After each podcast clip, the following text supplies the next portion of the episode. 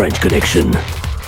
Bonjour et bienvenue à l'épisode 194 de la French Connection. Euh, Cette semaine, presque toute l'équipe est là. On est avec Steve. Oh yeah! Bonjour, bonsoir. Salut, salut. On est aussi avec Richer, Salut! Vanessa, Bonsoir. Guillaume Salut Patrick. et Jacques. Allô tout le monde. Et Damien mange une poutine en Europe. Euh, il doit s'être endormi dessus, malheureusement. Donc, euh, commençons avec nos shameless plugs. Euh, toujours le 10 février, le colloque euh, de sécurité euh, nationale cybersécurité 2022 du secteur municipal, où ce que je pense que Steve anime, où ce que je donne une petite présentation aussi. On va pas, bon, pas pirater, là, mais on, on va montrer comment que les villes intelligentes sont pas trop intelligentes, là, mettons. Genre. Genre. Euh, mais ça va être intéressant parce que c'est un peu le même concept que les PME, mais appliqué euh, aux municipalités, qu'il faut le dire, c'est similaire. Euh, mardi 7 décembre, demain, on a le OAS Québec qui revient avec une conférence de A à Z, Z étant le Z Attack Proxy, qui est un outil comme Burp Suite pour faire du proxy attack, pour faire du web. Le 21 décembre, il reste quelques places, mais on a le souper des fêtes du Hackfest euh, qui sera à Québec, à Sainte-Foy, à la Voie Maltais. Euh, réservez Ouais! votre, votre place, c'est gratuit, mais il faut réserver. Steve y sera, si vous voulez rencontrer euh, le cher Steve. Sure, why not? Ah oui. Euh, euh, C'est une raison d'y aller, ça? Ben ouais, c'est la raison principale. Voyons, Pat, tu, vends- tu, tu me payes mon souper, quoi? OK. Finalement, Steve, il va pas. Et euh, Je que je vais venir finalement. euh, le 26 décembre, on, on va animer le Bye Bye 2021 de la sécurité informatique du Québec. Euh, on a le même concept que l'année passée, euh, ou presque. Là, ça va être un petit peu différent, mais la rétrospective de toutes les brèches de sécurité du Québec euh, de l'année 2021. Prends-tu ma liste? Ben, on a une grosse liste, mais je sais pas si tu en as de plus que nous. On va faire merge ça. Just saying. Mais la dernière fois que j'ai ouvert le document, il y avait beaucoup trop de pages pour faire ça en dedans d'une heure. Donc, il va falloir soit parler vite ou en skipper quelques-unes. Donc, j'en mets pas. Ah. 20 pages de plus de Steve. Euh, sinon, ben, si vous avez manqué ça pendant le, le Hackfest, euh, il y a quelques semaines, le magasin du Hackfest, le Hackfest Shop, a euh, plein de, de nouveaux swags dessus, dont la tasse des Grecs euh, qui avait fait le petit design avec le bébé qui a réussi à pirater le Vaxicode. Euh, est vraiment jolie. Donc, euh, n'hésitez pas pour aller acheter des, petits trucs. Et pour débuter le tout, on commence avec Steve et une lettre ouverte des ministres fédéraux sur le rançon logiciel. Annonce éclair et choc et surprenante du gouvernement fédéral aujourd'hui, euh, principalement donc les quatre, euh, je dirais, quatre intéressés, les principaux intervenants euh, en matière de protection de l'infrastructure essentielle au pays, soit la ministre Arnand de la Défense nationale, le ministre Mendicino de la Sécurité publique, M. Blair du Conseil privé et de la protection civile et du ministre NG, Mary F.Y.N.G. C'est la première fois que je vois son nom, excusez. Euh, commerce international, promotion et des exportations, whatever. Mais c'est intéressant parce qu'ils ont déployé en même temps un cahier, euh, vraiment une référence sur euh, comment faire attention avec les rançons logiciels, paquet d'informations pour monsieur, madame, tout le monde, mais aussi pour les entreprises, un plan de récupération, comment prévenir et s'y remettre d'une attaque par rançon logiciel. Alors, ils engagent la deuxième guerre, comme on dit, vont à ce moment-là mettre de l'avant beaucoup plus de ressources. Encore une fois, c'est de la prévention, j'appelle ça passive. Ils mettent de l'information sur le site, organisez-vous avec ça. Il n'y a pas rien d'actif qui a été désigné comme quoi que venez chercher la formation de quoi que ce soit. Non, c'est vraiment, monsieur et madame tout le monde, allez voir, c'est là l'information et arrangez-vous pour comprendre qu'est-ce que c'est. Parce que le guide sur les rançons logiciels est quand même très bien fait euh, sous la référence ITSM 00099 pour donner un aperçu comment fonctionne une attaque par rançon logiciel, les types, comment est-ce qu'ils euh, les malfaisants gagnent accès, prennent le contrôle, quelle récupé- la, la répercussion qu'ils ont sur l'organisation. C'est quand même très bien fait. Mais en même temps, il y a quand même une petite affaire technique que les gens, va falloir qu'ils commencent à s'éduquer au langage et aussi aux techniques nécessaires pour y faire face. Et ça veut dire aussi mettre à jour son équipe technique et pour qu'il soit capable à ce moment-là d'y voir en amont et non pas en aval d'un incident. Je l'ai vu, le, le, guide, je l'ai déjà téléchargé, je vais passer à travers. Je l'ai vu pas plus tard que là, une heure avant qu'on enregistre. Et puis ma première, puis je voyais déjà du monde sur LinkedIn poster à propos de ça. Ma première réaction, c'est bon, encore des choses, du matériel pour encourager les entreprises à faire de quoi. Mais là, je dis, regarde la communauté qu'on a ici, là, qu'on fait des années qu'on essaie d'encourager les entreprises à faire de quoi. Euh, ça marche pas. C'est pour ça qu'on a GDPR, c'est pour ça qu'on a la loi 64. Il faut que ça soit légiféré. Ça serait le fun d'avoir juste du matériel comme ça, puis ça encourage les entreprises, mais qu'est-ce que ça prend, comme on dit souvent, qu'est-ce que ça va prendre pour le déclic se fasse? Mm-hmm. Ben, c'est le déclic le problème, parce qu'il y en a en masse de documentation sur le web, là. Dans pas mal tous les langages en plus. Fait que... Exact, exact. Ouais. Une belle initiative pareille. Je veux dire, c'est mieux de faire de quoi qu'à rien faire. Là. Oui, oui, tout à fait. Mais on, on le voit là, dans la majorité de nos entreprises. Tant qu'il n'arrive pas quelque chose, il ne se passe rien du côté de la direction.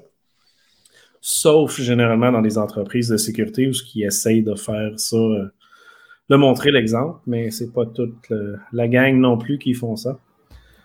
Euh, si on continue un, peu dans ce sens-là, euh, Steve, on a la moitié des ransomware qui attaquent au, Canada qui seraient, ben, en fait, qui toucheraient à des cibles d'infrastructures critiques?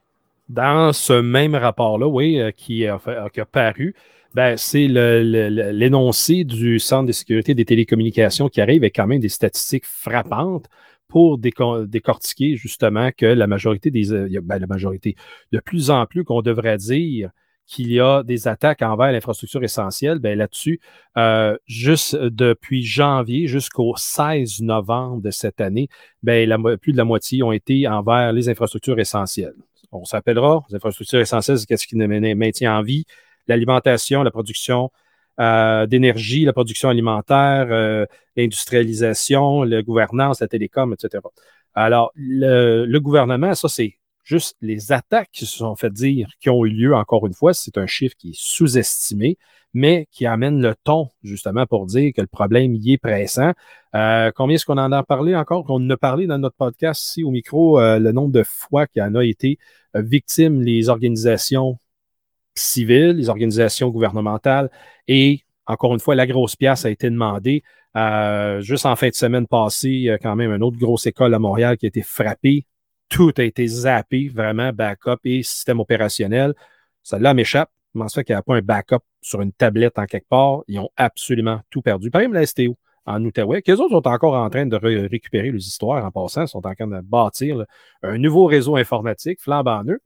Mais c'est là que, euh, avec un paquet d'événements malheureux, que le gouvernement, ben, s'est senti obligé de faire quelque chose justement pour montrer qu'ils sont dans l'équation de, la solution et non pas du problème.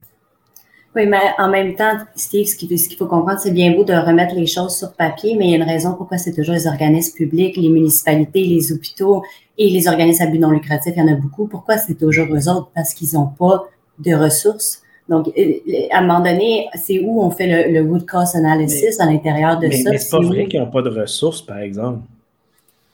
C'est qu'ils n'ont pas l'intérêt, puis il n'y a pas personne qui veut mettre les ressources en place.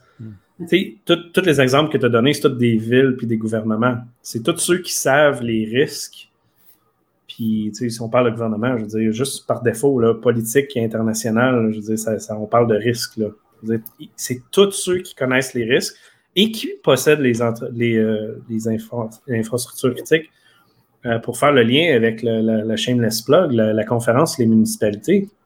C'est toutes des corporations qui gèrent des infrastructures critiques. C'est comme tu dis, ils n'ont rien. C'est c'est où le déclic? C'est même pas un déclic d'argent, c'est un déclic de gestion de la euh, société. De gestion.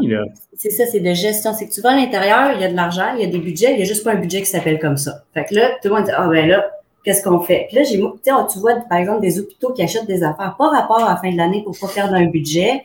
Sais, on le sait que ça se passe, on le voit, on en entend parler. Ouais. C'est parce qu'il n'y a pas de flexibilité. C'est le même problème qu'avec les infirmières. Le problème, c'est que tu as des compartiments, puis on parle dans les compartiments, puis les compartiments ne fonctionnent plus.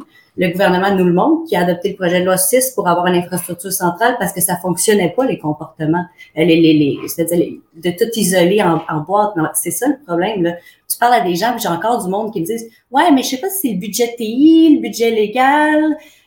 Puis là, tu dis, je peux pas croire, j'ai encore cette conversation-là, 10, 15 ans après, puis que, je veux dire, démêlez-vous, mais faites-le, tu sais. Donc, malheureusement, c'est ça le problème avec les organismes publics, c'est qu'on n'est pas efficace, on n'est pas agile. Après ça, on pense qu'on n'a pas le budget parce que le gars en TI, lui, il en a pas. Mais après ça, quand on regarde ailleurs, il y en a peut-être du budget, tu sais. Fait que c'est, à un moment donné, combien de fois on va publier des lignes directrices, puis combien de fois on va dire qu'est-ce qu'on fait réellement pour l'adresser? Ils n'ont pas encore figuré qu'ils peuvent cliquer à souris droite sur le haut de la colonne dans Excel, puis faire insérer, puis mettre une colonne cybersécurité. Puis, au final, c'est le même budget, c'est la même organisation. On s'en fout de la colonne. C'est surtout ça le bug. Changez-les, le budget de la colonne gauche à droite, c'est le même argent. C'est ridicule. Je, le vois dans, dans certaines entreprises où ce que je connais du monde, c'est comme Oh là, on perd beaucoup d'argent, là, on investit ça en sécurité. Ouais, mais ça fait 10 ans que tu l'investis, il était juste dans l'autre colonne. C'est pas vrai que tu as perdu une scène. Qu'est-ce que c'est ça? Oui, puis la question, c'est toujours à savoir, c'est quel département qui va payer pour la réponse d'incident? Donc, tu sais, si, si, si, s'il arrive un, incident de sécurité, ça va, ça va viser qui? Est-ce que ça va être ce département-là qui va, qui va payer pour? Ou bien sûr, on va retomber sur les gens en TI? Ou, comment ça va se passer, ça? Donc, euh, Je pense que ça, c'est. On pourrait presque faire un épisode dédié à ce sujet-là, là, mais le, le- le problème que la sécurité est sous les TI, ça, c'est un des pires problèmes en sécurité. là. La sécurité n'est pas un- une, une solution, un problème d'informatique et de TI. C'est un risque organisationnel. Au minimum, ça devrait être en dessous de- du département légal ou sinon en dessous direct du, euh, du CEO. Là. Moi, je peux pas dire rapport que les, qu'on soit en TI. Là. les organisations qui l'ont switché en dessous du légal réussissent mieux parce que, pas parce que le légal comprend plus, parce qu'il n'y a pas de budget en légal. Il n'y a personne qui va dire non, non, tu peux pas dépenser pour ton litige. Ils vont dire s'il y a un litige, on dépense. Il n'y a pas de budget en légal, alors qu'il y a des budgets en TI. Fait quand on s'en va en légal, puis là, le General Counsel dit c'est un risque d'entreprise, tu l'acceptes ou pas, il n'y a personne qui dit ça coûte combien? Ils disent OK, non, j'accepte pas ça parce que je- est-ce que c'est ma responsabilité? Si j'accepte? Oui. OK, non, c'est beau. Fait que la conversation est un peu différente. Mais si on passe à l'intérieur de, départements qui sont, qui sont budgétés comme ça, ça, ça, ça se rend pas en haut. Il n'y a pas de stratégie là, là-dedans. Là. Non, exact, mais tu as, le concept aussi de responsabilité. Le légal touche à tout, le TI touche au TI. Par défaut, euh, si tu te ramasses une organisation qui est en silo, puis tu dis euh, TI dit à l'autre à côté, il faut que tu fasses ça, ben, tu as bien des organisations qui s'en foutent d'aider l'entreprise. C'est leur job et leur job seulement. Fait que non, c'est c'est un gros problème, ça, c'est clair. Fait que prochaine ligne directrice, ce serait comment on organise, on organise la gouvernance qu'on a besoin pour livrer les lignes directrices, c'est ça? Ben, sur papier, c'est super facile de le faire qu'il y ait d'autres choses. Ouais, ouais. tout à fait. moi, j'ai encore accroché sur un- un monde sans budget, puis je pense que je suis parti dans mes pensées là-dessus. T'as aimé ça, hein? Alors, j'envie j'envie vraiment la planète euh, sur laquelle ça se passe. choses. Mhm, mhm. Même l'avocat interne euh, passe sa vie. Quand on rentre dans une pièce, il dit Ah non, c'est la personne qui dit non toujours. Fait que t'as- aucun ami, aucun ami. Puis quand tu rentres dans la pièce, le monde arrête de parler. Ah non. Fait qu'il y a des désavantages à pas avoir de budget. Pensez-y. Bon point. En continuant du côté du ransomware, euh, on va faire un tour rapide sur cela, mais un petit screenshot qui provient de VX Underground sur Twitter, où ce qu'ils ont diffusé volontairement, puis là, euh, c'est censuré sur Twitter, puis c'est quelqu'un d'autre qui l'a publié, mais le screenshot existe à quelque part sur le web, que ils ont infiltré le Teams, Microsoft Teams, de la compagnie qui pirate, et le screenshot, c'est le screenshot de la salle du SOC qui sont en train de faire l'analyse du, de l'attaque d'eux-mêmes. Fait qu'ils voient tout ce que l'équipe fait pour leur propre analyse. Euh, c'est pas cool, mais je veux dire, en termes de, de trucs euh, pirates, c'est quand même cool, dans ce sens-là. C'est quand même Euh, drôle.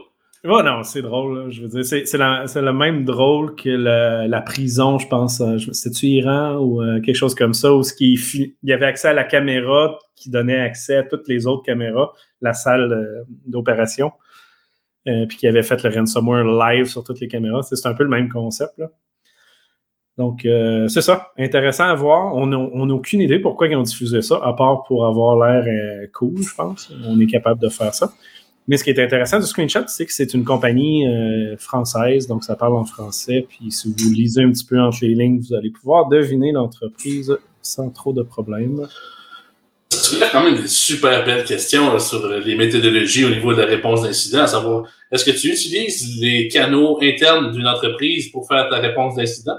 Euh, je pense que ça se... Poser la question, c'est un petit peu y répondre, à savoir que bon, Mhm. euh, euh, tu devrais avoir des canaux de communication séparés pour tout ce qui est euh, gestion de- d'incidents. Donc, euh, c'est encore là des pratiques qui sont pas courantes. Je veux dire, on centralise des infrastructures sous la. Ah bon point. Mais- Ben, du moins, c'est ça qui est enseigné. Euh, S'il y en a qui n'ont pas catché ça encore. Là. Je l'ai rarement vu en entreprise. Pour vrai, c'est extrêmement rare. hein, Qui vont swapper de, de canal là, au complet. Là. Hmm. Qui est, je veux dire, qui n'est pas relié au domaine, à ton courriel ou peu importe relié à la job, là, qui switch en dehors. C'est. Oui, parce que, bon, il y a- des pour et des contre, je veux dire. Puis le, le gros contre, c'est savoir euh, si tu as de la misère à sécuriser un réseau, est-ce qu'en créer deux, ça va, euh, ça, ça va te permettre d'améliorer ta sécurité? Là pour poser des questions, c'est y répondre, de savoir que, bon, euh, Ouais, il ne faut pas que tu crées un réseau, il faut juste que tu aies un, un, un canal de communication quelconque. Là. Mais là, ça fait un canal de La- plus, ça fait des pages de plus, des mises à jour de plus, euh, un point d'entrée de plus, tu viens d'augmenter ta surface d'attaque. euh, Ouais, mais en même temps, il faut que tu, tu dégages là, une capacité de fiabilité aussi. Là, Euh, si tu es en pleine crise et tu n'es pas capable de te fier à tes moyens pour communiquer l'information de base pour résoudre ton problème, tu es mal chié. Là. Ouais, ça c'est tough. Euh, J'ai vu des entreprises tout simplement utiliser Signal. là. Encore. Ben oui. Signal, texto, pigeon. Ouais, Pigeon, c'est- c'est c'est- c'est rapide, dépendant. C'est ça au fax, hein, des fois ça, ça va vite comme ça. Ah, le, ministère, de- le ministère de la Santé, ils ont compris ça, ça fait longtemps. Ouais. Euh, puis on continue notre bloc ransomware, tant qu'à.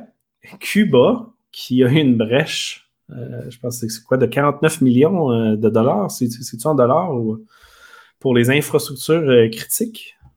Steve? Ah ouais, ça c'est à moi?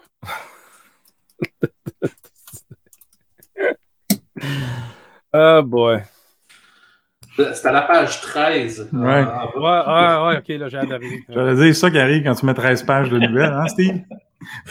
J'essaie de le suivre, lui, là, là, dans son ordre, là, puis il jump, là. Je suis tout fourré, moi.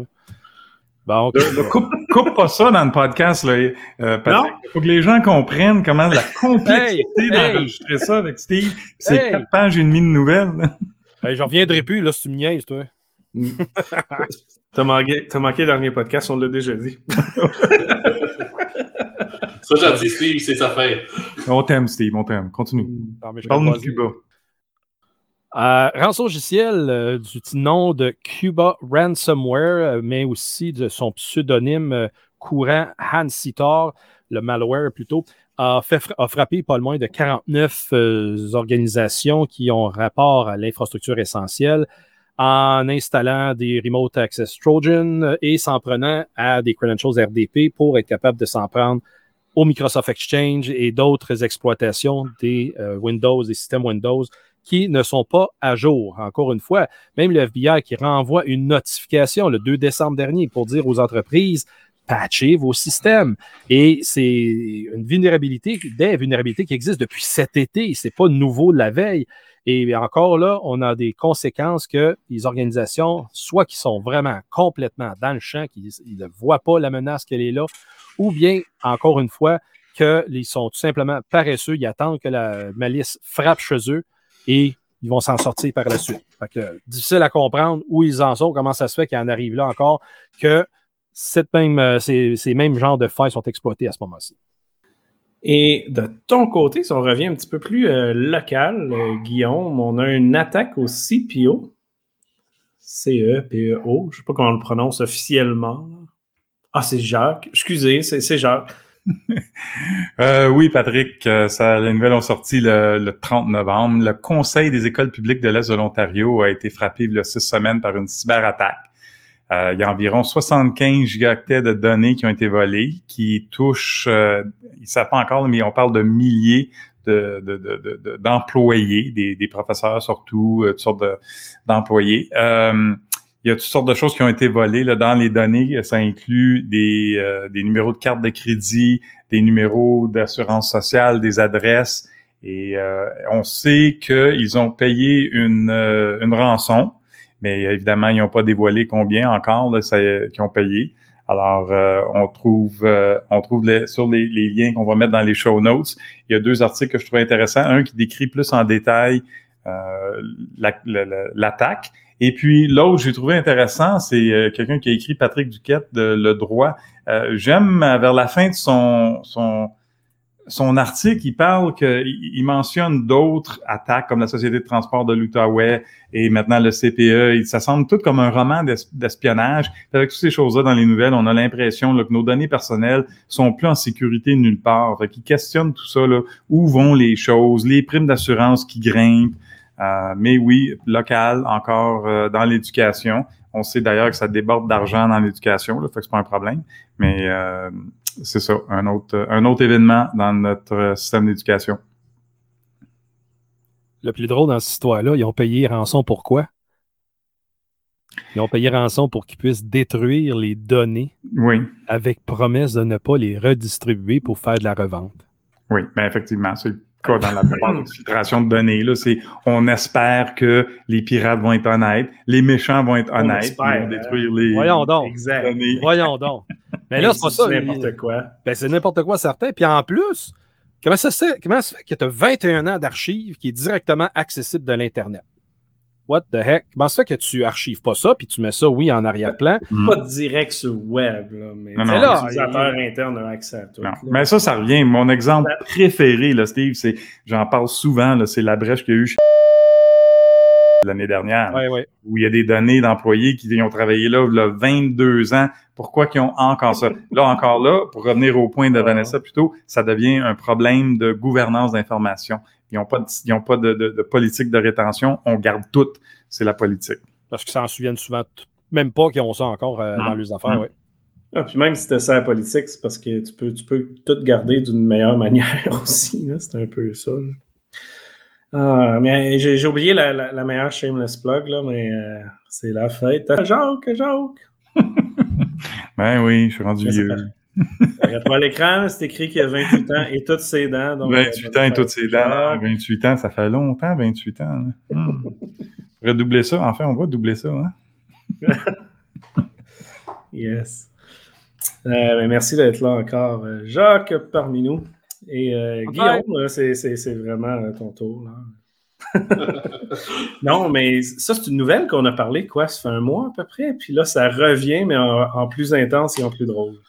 Ouais, ben dans le fond, c'est euh, Hewlett Packard qui annonce que 150 modèles d'imprimantes sont vulnérables à une attaque euh, par buffer overflow. Donc, euh, simplement visiter un site web avec euh, une police de caractère euh, spécialement conçue peut déclencher le bug. Donc, euh, grosso modo, euh, il n'y a pas de, beaucoup de checks qui sont faits lorsque l'imprimante charge une police de caractère costume à partir euh, d'un site web. Donc, euh, Hewlett Packard qui fait quand même beaucoup d'efforts pour essayer de beaucoup l'importance de cette faille-là. Parce que c'est quand même un, buffer overflow sur un appareil connecté. Donc, euh, parfait là, pour faire du mouvement latéral au sein d'une organisation. Par contre, étant donné que, bon, que c'est un, c'est un système embarqué, il y, en a quand même certains là, qui sont sur des versions, euh, mettons, euh, plus, euh, euh, plus vieilles de VxWorks ou ce genre de, de, de, de, système d'opération euh, embarqué qui rend l'attaque plus difficile. Par contre, euh, donc on a vraiment un bel exemple ici de sécurité par difficulté. là. Donc, euh, on essaie de rendre ça euh, de, de dire que c'est difficile. Donc, euh, les, les, gens Ben, euh, C'est difficile, mais c'est- la même technique que pour apprendre les buffer overflow dans les années 90, me semble. La meilleure, j'ai lu l'article. Oui, oui, écoute, c'est Ça, ça semble très de base. C'est, vraiment de base. Puis écoute, euh, bon, on souhaitait euh, pas de fête à Jacques pour sa vieillesse, mais écoute, euh, qui, je pense que bon, tout le monde, à notre âge, nous, on a vécu l'heure de gloire de, des Buffer Overflow. mais, donc, à ce niveau-là, je pense que bon, l'art du shellcode s'est perdu sur les générations suivantes, mais je veux dire, nous qui commençons à avoir des cheveux blancs, on s'en souvient bien. je veux dire, on est quand même on est capable d'exploiter du stack comme euh, assez facilement. Donc, euh, de dire que c'est trop difficile, je pense justement, c'est de créer un faux sentiment de sécurité, à savoir que bon, euh, un, petit, un, petit enfant qui trouverait un, un, code sur un, forum du dark web ne pourrait pas s'en servir et compagnie, c'est complètement faux. donc, à quelque part, on n'est pas à l'abri. Et je pense que justement, il n'y a pas vraiment d'excuse pour ce niveau de, de, négligence et de niveau de PR-là lorsqu'il est question de, de failles de sécurité assez facilement exploitables. Et il faut le dire, en entreprise, généralement, la sécurité des imprimantes puis de ces machines-là, c'est pas vraiment géré et on a souvent le mot de passe par défaut admin admin ou vide, peu importe le modèle.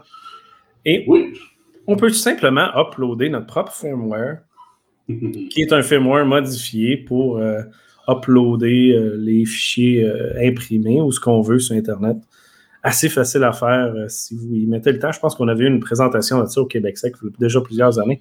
Richer? Oui, ça me rappelle juste en parallèle l'attaque qu'il y avait sur les imprimantes quand tu avais un, multifonction, si tu avais le scanner ouvert, qu'à distance, à travers la fenêtre, tu pouvais transmettre des informations puis exfiltrer du data par le scanner. Donc, c'est le genre de choses que tu ne penses pas, je vais, fermer, je vais fermer les fenêtres, je vais fermer les rideaux, au cas où j'oublierais de faire découvert de mon scanner mais pour pas que je me fasse exfiltrer du data. C'est le genre de choses qu'on pense pas non plus, mais parce qu'on voit ça comme très innocent. Euh, une imprimante, on s'entend, c'est un bidule qui imprime du papier. Ça fait rien d'autre dans la tête de tout le monde. Donc, tu sais, ça, imprime des choses sur du papier, puis c'est tout. Tu sais, ça pas, ils ont pas, ils pensent pas que, bon, ça peut peut-être garder du data en arrière, ça peut peut-être garder des anciennes impressions en mémoire pour avoir une cache, puis tout ça. Il y a plusieurs choses comme ça que les, gens ne pensent pas nécessairement. Puis s'ils font un fax en plus, ben, tu peux avoir les derniers numéros là-dedans qui ont été composés. Ça peut être une information importante. C'est ce genre de choses-là, les, gens ne le voient pas parce qu'ils ne pensent pas, ils pensent pas comme ça. Donc, c'est pour ça qu'à ce moment-là, une imprimante, c'est un bidule qui sert juste à ça. Puis, bah, c'est OK, ça fait ça, mais je vois pas pourquoi que ça serait important de vérifier ça. Au même titre que les gens, au début, comprenaient pas pourquoi il faudrait mettre un mot de passe sur un sans-fil. Oui, puis je pense que, bon, euh, que, quiconque n'a pas déjà fait l'expérience euh, sur des subnets euh, du, d'un palier de gouvernement qu'on ne mentionnera pas, mais bon, euh, si vous voulez trouver des modules JetDirect sur le port 21 qui, par défaut, ont un serveur FTP qui permet justement d'uploader des fichiers dans le spool, justement, si le fichier n'est pas fini d'être imprimé, il n'est pas encore supprimé. Donc, vous pouvez carrément regarder, euh, le, le, serveur FTP pour avoir des documents d'impression. Euh, vous pouvez même faire imprimer vos propres documents. Euh, donc, euh, encore une fois, ça révèle peut-être notre âge. Aussi, ça aussi, c'était une belle période des, des sans-fils, imprimantes sur les sans-fils. Sur les sans-fils. Imprimer ce que tu veux. J'avais même pas besoin du sans-fil. Je veux dire, dans le temps où les réseaux étaient alloués sur des, des, oh, sur, des classes B ou des classes C complètes, tu avais des imprimantes avec des adresses IP publiques. Il y en a encore d'ailleurs à un certain palier du gouvernement qu'on ne mentionnera pas. Mais euh, je veux dire, tu trouves les modules Jet Direct, euh, si vous voulez trouver, allez sur Shodan, il y en a encore parmi, par dizaines, centaines, millions euh, de connectés. Donc, euh, c'est malheureux, mais c'est encore euh, grand ouvert. En fait, c'est un running gag. En fait, quand les clients nous parlent, euh, oh, on aimerait ça avoir une nouvelle affaire de IoT, euh, on dit tout à fait ça, tu es capable de sécuriser. On dit, ben oui, pourquoi tu dis ça? On dit, tes imprimantes sont-tu sécurisées? Puis, quand on, on, a dit, tant que tu n'es pas capable de répondre oui à ça, tu n'as pas le droit de toucher au IoT. Puis, jusqu'à là, il n'y a pas grand monde qui a passé la première gate, hein? c'est une bonne question, par exemple, j'aime ça. Euh, puis pour continuer de ton côté, euh, Vanessa, euh, plusieurs projets de loi qui sont apparus dans les dernières semaines. Peux-tu nous faire un petit résumé de ça euh, aujourd'hui? Puis comme on discutait avant l'épisode, on fera un épisode dédié pour aller plus en détail, parce que je pense qu'on va pouvoir en parler pendant au moins une heure de ça. Oui, absolument. ben, il y a le projet de loi 6 qui a été adopté. Donc ça, c'est pas une surprise. Quand il est sorti, c'était un projet. c'était déjà assez clair dans les nouvelles qu'on allait de l'avant. Euh, et, et, cette semaine, j'ai failli dire, sais-tu, on, on va-tu appeler ça le, juridique, le politique ou la cybersécurité? Hein? Euh, on, a un rapport du coroner qui nous dit quelque chose, puis on a une loi qui sort en même temps qui dit c'est parce que j'avais pas d'information. Fait que là, cette loi-là va, va tout résoudre l'information, fait qu'on va être correct après. Donc, c'est, sûr que, que, le timing euh, a fait sourciller certains, euh, certains médecins, entre autres, et certaines personnes qui, qu'on va se dire, le gouvernement n'a peut-être pas des bonnes relations en ce moment avec toute l'industrie de la santé. Ceci étant dit, derrière tout ça, l'intention, je pense, elle est très louable et je pense qu'on l'a vu, là. Euh, la, technique de dire que tout va être confidentiel forever pendant que le, secteur privé lui s'en donne en, cœur joie euh, fait en sorte que le gouvernement a, accusé un déficit au niveau d'être capable de faire sa planification, sa gestion, euh, a dû s'en remettre beaucoup au secteur privé. Et le secteur privé lui-même c'est bien beau, mais j'ai pas de données. sais. fait que là, on a une loi qui arrive, qui est un projet de loi qui se rapporte à des renseignements de santé et euh, la façon dont ce projet de loi-là, son PR a été fait, c'est vraiment la loi qui donne accès au renseignement de santé. Euh, ce que moi j'ai trouvé curieux, c'est la première fois que je voyais un PR pour une loi de cybersécurité euh, qui était vraiment basée sur l'inverse de la confidentialité, d'une certaine façon, qui était vraiment le, le, but de la cybersécurité ici, c'est de pouvoir se rendre à un point où on peut partager. C'est pas nécessairement ironique, c'est peut-être l'évolution normale des choses aussi. Euh, mais c'est une loi qui est quand même assez costaud. On parle de 75 pages. Je me suis pas encore rendue jusqu'à dernière, honnêtement. Euh, mais elle est à l'image du projet de loi 64 en termes de sanctions. La chose la plus importante à comprendre, c'est que l'industrie du medtech, l'industrie du health etc., ça fait longtemps qu'ils demandent, comme l'industrie du fintech, ils veulent avoir accès à des données euh, et la loi se dote de mécanismes pour le faire. Et tous ces mécanismes-là, finalement, ont tout un talon d'Achille qui est, on va, on va anonymiser les données. Fait on va voir comment ça, ça va se passer de ce côté-là. On va voir si on va avoir recours peut-être avec des données synthétiques. Peut-être que là, on pourra avoir quelque chose de vraiment intéressant. Mais par contre, on a un centre, parce que là, on nous dit on va être à un bras de distance des pharma. Inquiétez-vous pas. Puis le bras de distance, en fait, c'est un centre d'accès qui est créé euh, auquel les compagnies vont pouvoir demander accès à des renseignements anonymisés et agrégés et c'est le centre d'accès public qui va faire lui-même ces exercices-là et donner accès. Euh, donc, bon, on, on verra si c'est une bonne ou mauvaise idée. pour en parler dans beaucoup, beaucoup de détails parce que c'est sûr que la loi va venir avec ses implémentations, ses lignes directrices. Euh, mais au niveau de, de, des réactions initiales, c'est intéressant qu'on a Québec solidaire qui nous parle de que, finalement on a beau dire que c'est pas une mine d'or, qu'on commercialise pas des renseignements personnels, mais ça devient indirectement une commercialisation de l'intégrité de la personne. On a également le, libéral, puis d'autres personnes, dont des syndicats qui se demandent si c'est bien beau, mais encore une fois, du staff qu'on n'a pas. Euh, on parle en ce moment, il y a 1000 postes ouverts en cybersécurité dans le gouvernement et on parle d'en engager beaucoup, beaucoup d'autres, euh, encore une fois, pour ce projet-là. Euh, mais sans, sans évidemment monter nécessairement les échelles salariales. Fait que là, c'est sûr qu'il y a beaucoup de pression qui se fait au niveau des échelles salariales pour que le projet soit faisable. Mais ce que j'ai trouvé aussi intéressant, c'est que la commission de la santé n'a toujours pas siégé hein, dans les circonstances actuelles. Et donc, cette commission-là, va falloir qu'elle valide trois lois. Euh, la loi sur les médecins de famille, la loi sur la DPJ, puis cette loi-là de 75 pages en quelques semaines. Euh, trois lois que moi, j'aimerais juste pas être, être la personne qui est obligée de faire toutes ces décisions-là en quelques semaines. Euh, fait que ça va être à voir où ce que ça s'en va, tout ça. C'est très, très costaud euh, à mettre en place et euh, c'est quelque chose qui pourrait être quand même intéressant au niveau de dire une alternative aux fiducies de où j'ai comme une entité dans le milieu. J'ai trouvé qu'il y avait quand même un petit peu de recherche. J'étais un petit peu impressionnée. J'ai trouvé que euh, on, on, y est allé par euh, une approche différente. Fait que je, je, vais continuer ma lecture. Je donne la chance aux coureurs, mais euh, gardez l'œil ouvert parce que je pense qu'on n'a pas fini d'en voir. C'est le quatrième cette année, loi ou projet de loi en cybersécurité. C'est très intéressant, mais la partie qui va être la plus intéressante, c'est de voir comment ça va être appliqué, évidemment.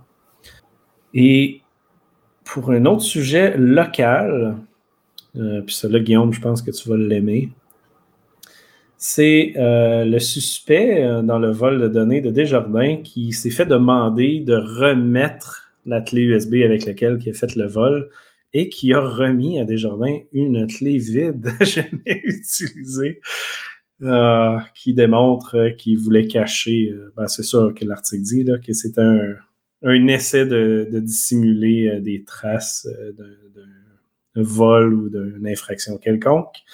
Donc, il n'y a, pas eu grand-chose d'autre euh, sur cette nouvelle-là, mais je trouvais ça quand même drôle de, voir quelqu'un qui pensait que ça allait être une bonne méthode de, de, donner une clé vide à une entreprise de ce genre-là, et même à la police, je veux dire, parce que techniquement, ça va se rendre là.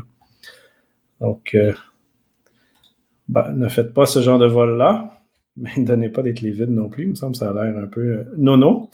Et, appelez, un avocat, appelez un avocat avant, il va vous donner un meilleur conseil. Je suis sûr que n'importe quoi d'autre aurait été mieux de toute façon. Ah, non, il faut prouver l'intention. Donc, euh, à ce niveau-là, je veux dire, euh, ils, ils, veulent avoir la, ils veulent avoir la preuve, mais elle est où la preuve? De, de, si tu veux Alors, pouvoir. il l'a pas, hein? C'est ça. Si tu veux pouvoir fournir la, preuve, la preuve de ce que tu avances, ben, il va falloir que tu présupposes quelque chose. Donc, euh, il y a peut-être justement parlé à un avocat avant. oui, mais disais, on l'a tout appris, ce truc-là. On a tout envoyé un email avec un document vide, puis là, le client était Ah, oh, mais mon Dieu, il n'y a rien dedans. T'es comme Oh, je l'avais oublié. Parce que tu as passé la nuit à le finir. Hein? On a tout fait ça à l'école, on a tout fait ça dans notre vie, puis c'est à peu près la même, la même stratégie, là. Hein? on, on, pousse la canne, on pousse la canne jusqu'à temps qu'on trouve une solution, c'est ça?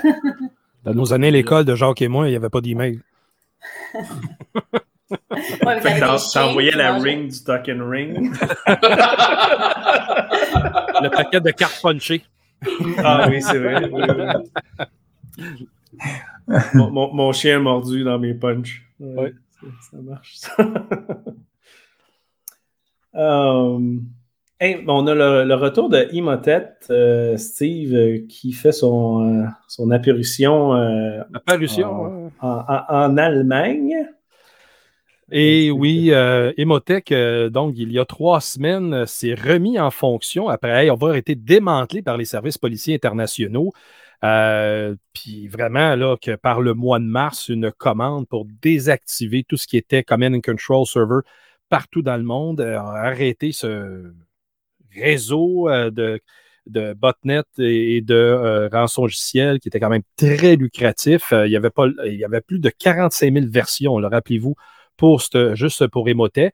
Et là, tout d'un coup, il, était revenu, il était remis en opération. Et oui, pour le temps des fêtes de beaucoup, dont entre autres les, services de, cybersécurité de l'Allemagne, le BSI, et en même temps, on a aussi aux États-Unis le CSA, euh, CISA et DHS qui ont émis aussi le préoccupation que le temps des fêtes va être propice à, encore une fois, avoir davantage de visites de rançon parce que les gens vont encore une fois, euh, même davantage cette année, acheter en ligne par l'isolation, par toutes sortes de raisons qu'on connaît. Et euh, les cybercriminels, ben, eux autres aussi, ils vont s'adonner à aller faire euh, leurs emplettes de Noël, mais dans nos poches. Ouais, puis parlant de faire plus d'emplettes euh, de Noël, Jacques, on a IKEA qui fait face à une attaque de serveur Exchange. Oui, il y, a des, euh, il y a des cyber méchants qui ont réussi à rentrer dans les serveurs Exchange d'IKEA.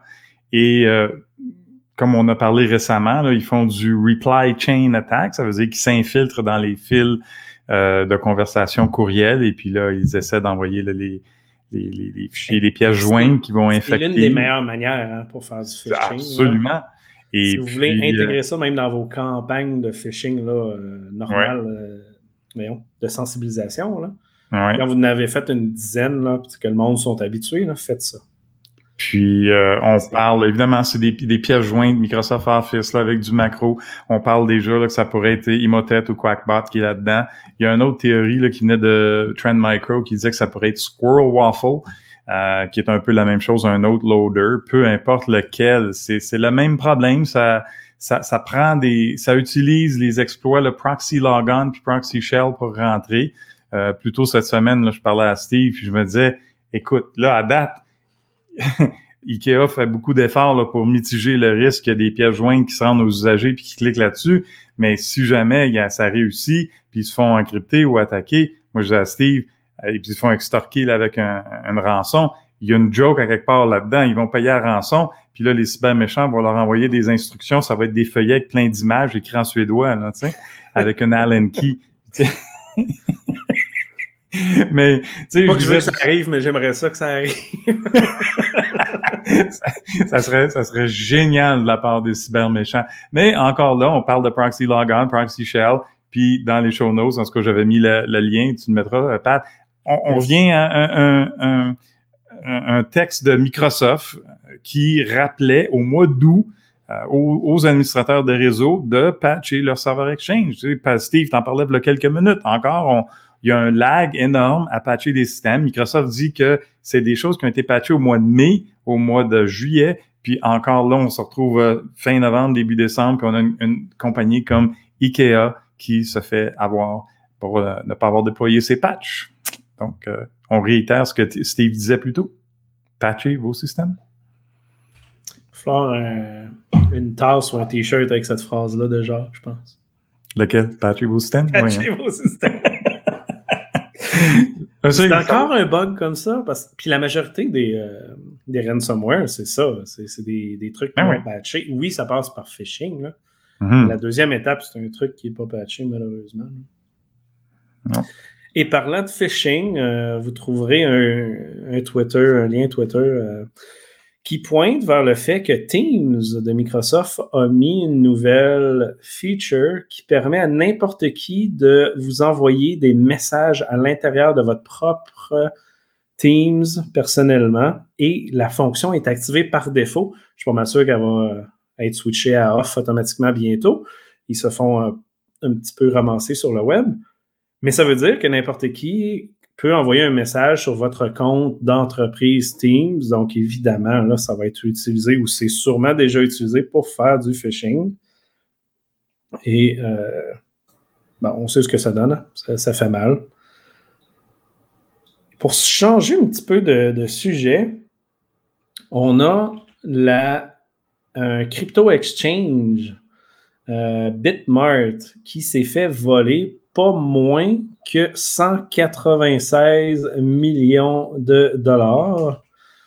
Euh, donc, euh, on n'est pas les. En tout cas, je ne suis pas personnellement dans, les experts de crypto, mais il faudrait aller voir l'article sur ça. Et la brèche a fait, ben c'est ça, c'est 150 millions en assets et la, le tout était an- analysé à plus de 200 millions en pertes parce qu'il y a un genre de 50 millions euh, avec euh, d'autres euh, informations qui ont été ramassées aussi. Donc, ça fait mal, mais ça me fait penser à 2010, quand les premières exchanges sont sortis. C'est, toujours ça qui se passe. On rentre ces exchanges, on trouve un moyen d'exfiltrer les, les données, puis c'est pas des banques, évidemment, donc c'est plus dur à retracer le tout. Et ça continue de, faire mal comme ça. Donc, euh, si vous étiez sur cette euh, plateforme-là, allez vérifier vos choses parce que ça se peut que ce soit soit disparu ou soit qu'il y ait un impact quelconque euh, sur la plateforme. Malheureusement, c'est pas la dernière et c'est pas la première, excusez, ça ne sera clairement pas la dernière. Et ben, continuons en fait avec tout ce qui est black market, mais on a des acteurs qui sont inconnus qui ont essayé de contrôler le réseau Tor en créant des notes de sortie, en fait des centaines de notes de sortie, Guillaume.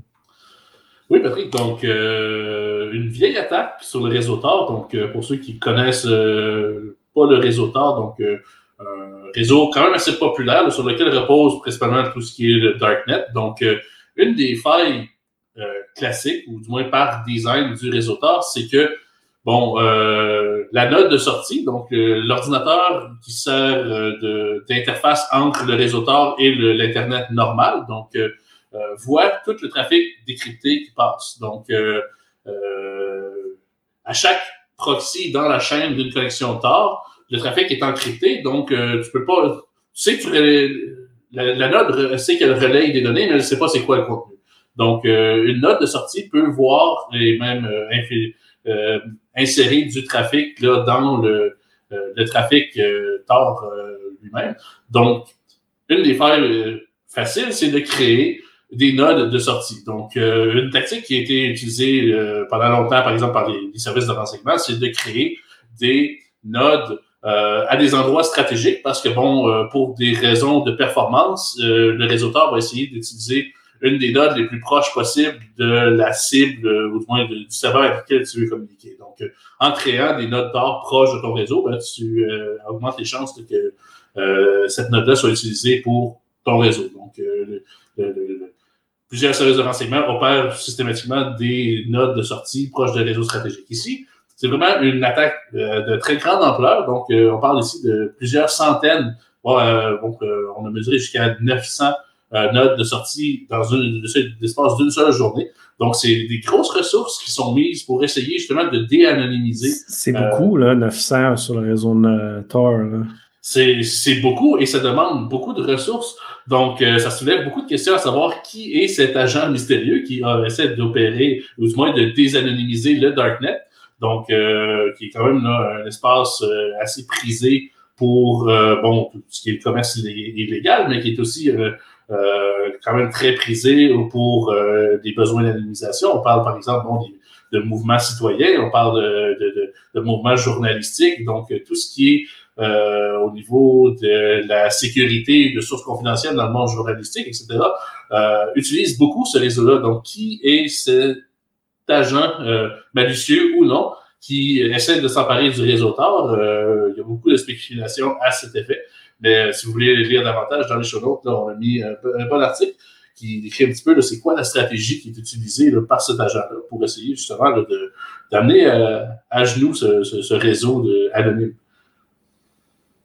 Puis, tu n'as fait mention vite vite, mais il y a vraiment des recherches qui ont été faites il y a plusieurs années sur ce concept-là. Euh, je pense qu'on l'a dans un vieux podcast, mais sinon, si vous cherchez un peu, il y a une recherche, je pense que c'était une université ou quelque chose, qui montrait le, le analytics entre les notes d'entrée et de sortie, puis c'est évidemment basé sur ça. Oui, euh, c'est théorique, mais si tu mets 900 nodes, ça peut devenir très, euh, très réaliste. en fait, il y a beaucoup de résultats théoriques, mais il y a des résultats pratiques assez troublants, à savoir que, bon, étant donné que la note de sortie a un une vision totale et un contrôle total aussi de l'information qui passe. Il y a eu des, des attaques qui sont possibles dans les deux sens. Donc, autant euh, au point de vue vers le serveur que vers le client.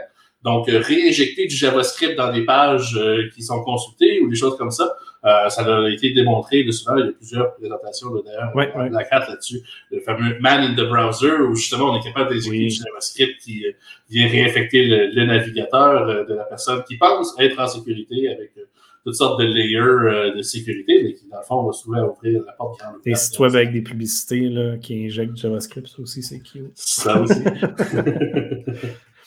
hey, euh, une des dernières nouvelles, euh, Jacques, euh, une nouvelle autour du TSA Pre-Check et Nexus, euh, les, oui. les trucs de clearance et autres là, pour, pour voyager. Exact, un nouveau. Euh, là, surtout que ça, les frontières commencent à réouvrir. Ben là, ils referment, ils vont les réouvrir, on sait plus là.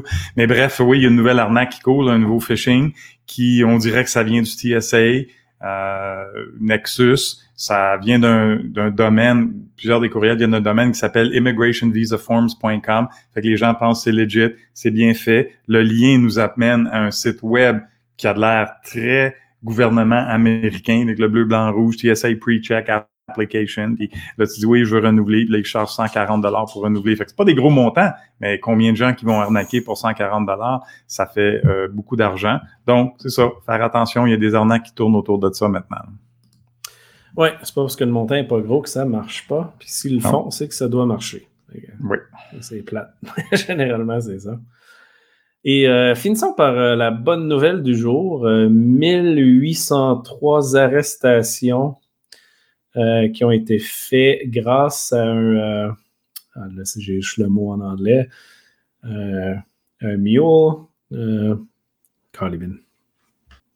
Un passeur. Un passeur, merci, merci. Mm-hmm. On coupera ce silence-là. Euh,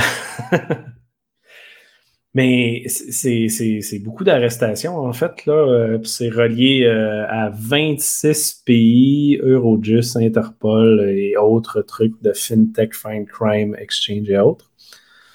Et tout ça a permis d'identifier plus de 18 000 passeurs d'argent. c'est une affaire euh, assez incroyable. le, le, document qui sera dans les show notes explique ça de de haut niveau, donc on n'a pas beaucoup de détails, sauf les, détails monétaires et autres. J'espère qu'il va y avoir une genre d'histoire qui va sortir avec plus d'infos sur ça, ou presque un film, parce que ça a l'air assez incroyable. Euh, mais c'est ça, 18 351 euh, Meals identifiés, euh, 324 recruteurs identifiés, euh, 2500 investigations requises pour faire ça. Imaginez-vous le trouble euh, de time zone, de multi-pays, de multi-lois là-dedans. 7000 transactions fraudulentes. euh, pour prévenir, c'est c'est là qui est plate, juste 67 millions de dollars prévenus. C'est énormément d'efforts pour finalement un petit chiffre à la fin. Mais évidemment, ce 67 millions-là, si on le met sur plusieurs années, j'espère que c'est plus gros que ça. mais euh, ça reste que c'est euh, c'est pas mal intense. Ce numéro-là, euh, excuse pas ce numéro-là, mais ce nombre d'argent-là, c'est techniquement pour euh, l'ensemble d'un mois et quelques qu'ils disent. Mais on n'a pas le détail si ça va. euh, c'est échelonné sur combien, mais ça reste que c'est beaucoup d'argent pour, euh, pour blanchir.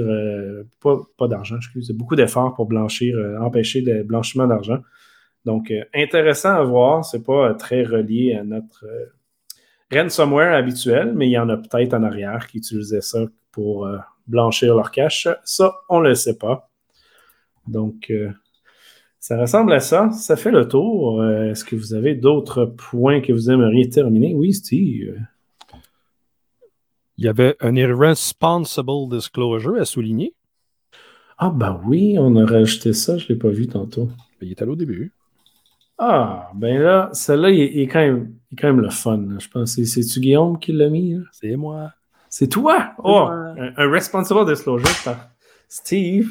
Piché, s'il te plaît. Irresponsible disclosure.